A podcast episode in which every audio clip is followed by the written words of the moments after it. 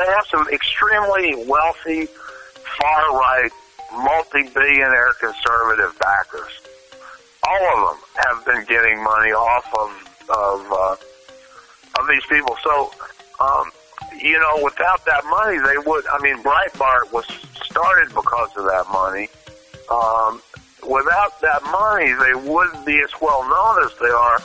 Uh, I mean, Bannon has money in his own right. Um, he was on Wall Street before he got like, um, you know, to be the uh, the alt-right um, champion. Um, but you know, I mean, now he turned he turned blew it and, and attacked the the hand that fed him, um, Donald Trump. So I don't know where he is now, but they were uh, funded by these very wealthy conservative people, and that's one of the reasons they were able to, um, um, you know, kind of get the prominence that they've gotten now. So the Mercer, you're talking about, like, for example, the Mercer family and the, The Koch, Koch family. brothers. Yeah. The Koch brothers, the usual suspects. Sheldon Adelson. The uh, the the Yeah, I mean, honestly, they're casino guy. Yeah. total white supremacists with a lot of money um, back them up. Uh, I mean, you know, uh, I mean, let's look at, at, at, at us. I'm not talking about people that get money off the Democratic Party to run Democratic Party front groups. They do get some money, but the general activists like us, we don't do it with money. We do it on a shoestring budget. I mean, we did that four-day uh, protest with the sound system and everything in DC for about fifteen hundred dollars, basically to pay for the sound system. So, um, you know, we don't have. If we had the kind of money that they're, they have had access to, it'd be quite amazing to see what we could do with it. Well, it seems like some of the uh, court rulings have favored the people with unlimited amounts of money and who also don't want their names disclosed. And of course, with the shrinking of the unions and the uh, some of the rules that have made it tougher to organize, means also less. Uh, fewer resources for those uh, on on the left or the center who want to c- combat this type of authoritarianism.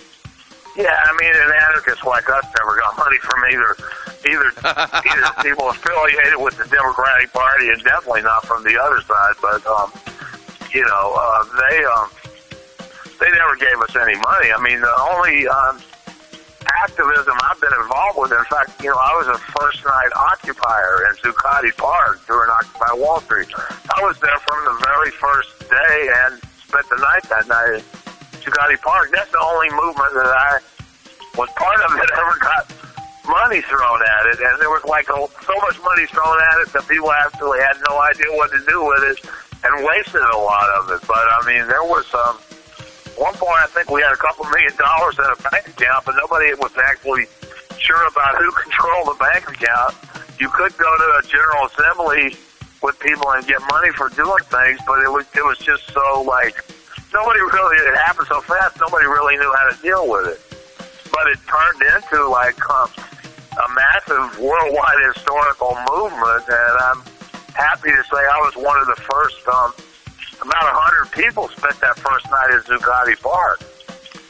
Well, that certainly was a historical uh, incident, one of many uh, the, of the people's struggles and demonstrations that have been waged. And of course, the Lower East Side and Manhattan, of course, have always been one of the one of the centers or nucleus of so much from the Beat movement to the 1960s and beyond, and Occupy. The squatter, um, the squatter uh, riot, the Tompkins squatter Square, yeah. over the Tent City and Tompkins Square Park. I mean, you know, in my photo archive at Tamiment, the library at NYU, I mean, I have years of all those photos. I have about probably around 30,000 photos that were uh, taken, mostly in that area, although I did infiltrate the, the National Klan Convention in Pulaski, Tennessee in the uh, early 90s. I, um, I did travel some and, and do photos in Mexico with the Zapatistas and other things, but the majority of stuff that's in my archive is stuff that was uh, uh, taken on the Lower East Side of all that that you know historical period of time. Okay, just so that, just to make clear to our listeners and uh, repeat, so uh, your uh, some of your collection of photos is at the Taminent Library, T A M I N E N T. Is that correct? T A M I M E N T. Tamiment Library. It's it's a um, NYU, a New York University. It's in in the Bobst Library at NYU, but it's a public library. It's a real strange entity. It's a, a radical labor history, but it also has um, a squatter archive, a Lower East Side squatter archive. Um, all of my photos, except um, you know what I everything I've taken after that is on my Facebook page. If people want to look at it, I mean, I've, was there at the all the Chelsea Manning rallies. Um, the both the conventions, like all kinds of stuff. I have. Um, I I went out to Colorado and photographed pot legalizations. I, I got into the, um, you know, the big grow warehouses in Colorado. It's all on my Facebook page. Everything I've taken since I donated, but um, all the thirty thousand photos that I took, you know, um, up until the point where I donated them um, to Tamiment or in the library. They won't take anything else. They got too much from that that they don't even want anymore. But um, um, you know, I, I, I was published by everybody: the New York Times, Daily News, New York Post, Associated Press, New York Magazine. Uh, some photos of um, out of my archive have been uh, published in various books. Uh, one of the books is called St. Mark's is Dead. Used a number of my photos.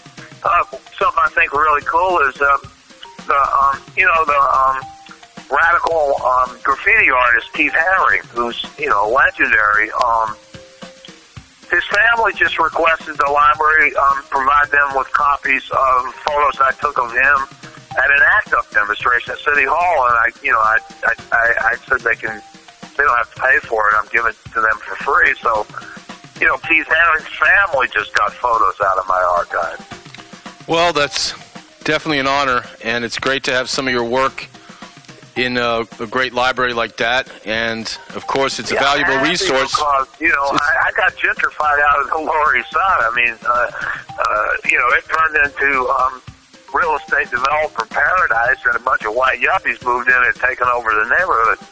And at that point, I didn't know what to do with it. Um, all those photos, I had been storing them in my room in file cabinets.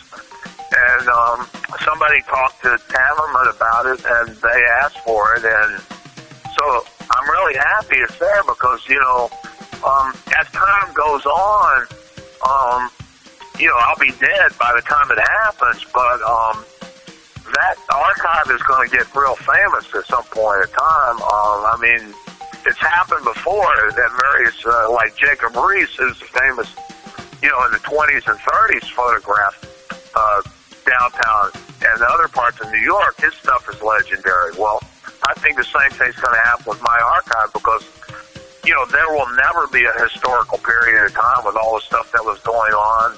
Uh, I mean, you know, Lou Reed was there, uh, Debbie Harry, all that music came out of that period of time. Um, Patti Smith, Bad Brains, CBGB. Yeah. yeah, all that. I mean, we had that Yippie Rock and Roll Club right up the street back then, um, called Studio 10, which was just right up the street from CBGB, which is actually when I moved to New York, that's the first place I lived, which was right across from the Yippie House at 9 Bleecker Street.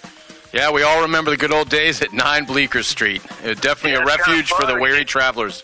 because my uh, latest mainstream uh, media publication of a photo was a photo of Dana Beal, who was recently arrested in California, which was just published in the Daily News. I, I, I had a photo of him uh, at a medical marijuana rally at the Democratic National Convention. So that, you know, that's my latest uh,